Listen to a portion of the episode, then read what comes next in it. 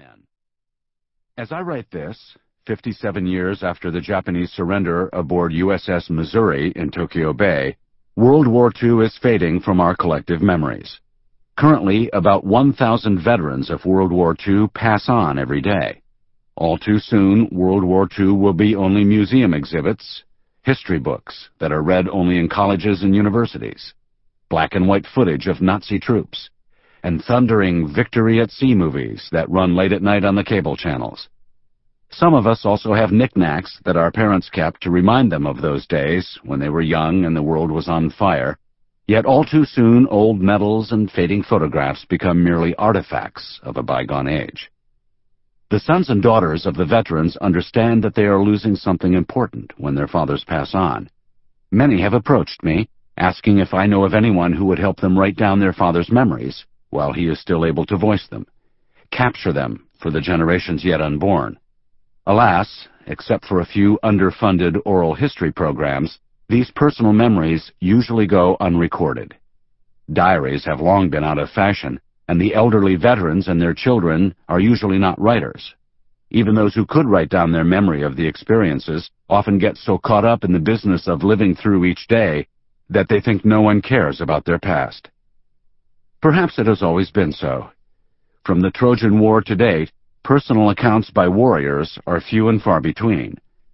Other than the occasional memoir by a famous general, often one out to polish his military reputation, the task of preserving the past is usually left to historians who weren't there, and to writers of fiction. Historians write of decisions of state, of fleets and armies, and the strategy of generals and great battles that brought victory or defeat. Fiction writers work on a smaller scale, they write about individuals. Only in fiction can the essence of the human experience of war be laid bare. Only from fiction can we learn what it might have been like to survive the crucible, or to die in it. Only through fiction can we come to grips with the ultimate human challenge, kill or be killed. Only through fiction can we prepare ourselves for the trial by fire when our turn comes. Hangar Rat by Dean Ing Chapter 1 They claim it would be impossible to strap a teenage test pilot into America's hottest climbing interceptor and get them both back intact. With the latest generation, they may be right. It was different in 1944, maybe because teenagers were different then, because their parents were. I reckon you had to be there. We learned a lot of things early, and some of them in strange ways. For example, you wouldn't think Adolf Hitler could be explained by a stamp collection. My dad managed it, though. You also wouldn't figure that a guy raised on a peach orchard near San Antonio, and his father and grandfather raised on that same farm, would grow up fluent in German. Not unless you got to wondering where central Texas towns like Fredericksburg and Luckenbach got their names. A lot of us, like the Ramms and the Mahlers, fought Comanches to settle the region. Some kept up the lingo and correspondence with cousins in the old country. My school bud Fred Mahler and I sometimes got ribbed for it, and by the time we were in junior high, it could get mean. That's why, one day when I still had the cast on my leg, that would make me twelve, so the year was 1938, I asked Dad about something so embarrassing to him that it was never mentioned at home. If this guy Hitler is stampeding everybody out of Germany, why don't the people vote him out? He was torquing head bolts on a full-race Menasco in our shop, Ramm Rennsport near Luckenbach at the moment, and he took his time answering. Nobody rushed my dad, not if they wanted testing and tweaking by Jürgen Ramm, the best flight test mechanic in the air racing business. But if you waited, you got the best. Show you at home later he said finally, then motioned toward a workbench, and I brought him the wiring harness. Even then, I had been his hangar rat so long we didn't always need words. I miss him still. After supper, he had Mama bring a shoebox of letters from our Stuttgart kin to my room, and with a glance made it clear that she and my little sis, Elke, should leave us be. I cleared a half-built Comet contest model from my drafting table, and he began to sort through the box. He didn't open any envelopes, but set one apart. 1920, he said, and tapped the stamp, an orange Zehn-Pfennig Luftpost, the German equivalent of a 10-cent airmail. He chose another, tapped the stamps, one being an orange Deutschmark. Two years later, he said, Wow, thirty bucks, I said. I figured that meant they were all getting rich over there. Wait, he said, and laid out another envelope. 1923 was his only comment. The stamp was green, labeled 400 marks, but overprinted 100,000 marks. A hundred thousand bucks? I didn't quite believe it until he showed me a pink five millionen and then a green fifty millionen.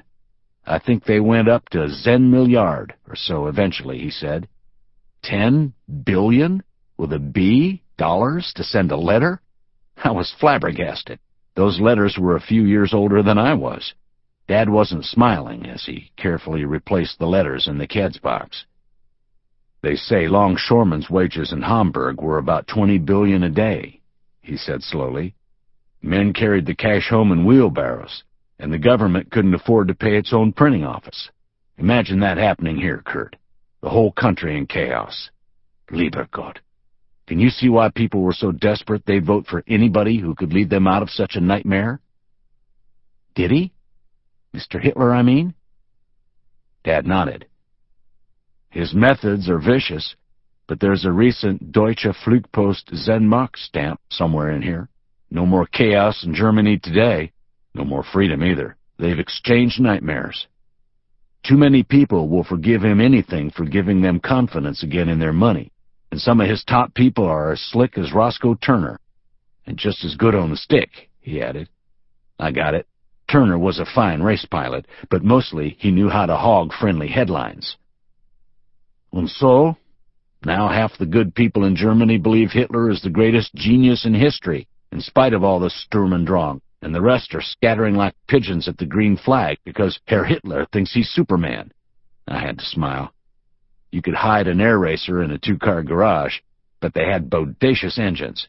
And when the green flag dropped, and a half dozen Menascos, Rangers, and Wright Whirlwinds cranked on the horsepower for a race, you could hear their thunder ten miles away, and that's not just tall Texas talk.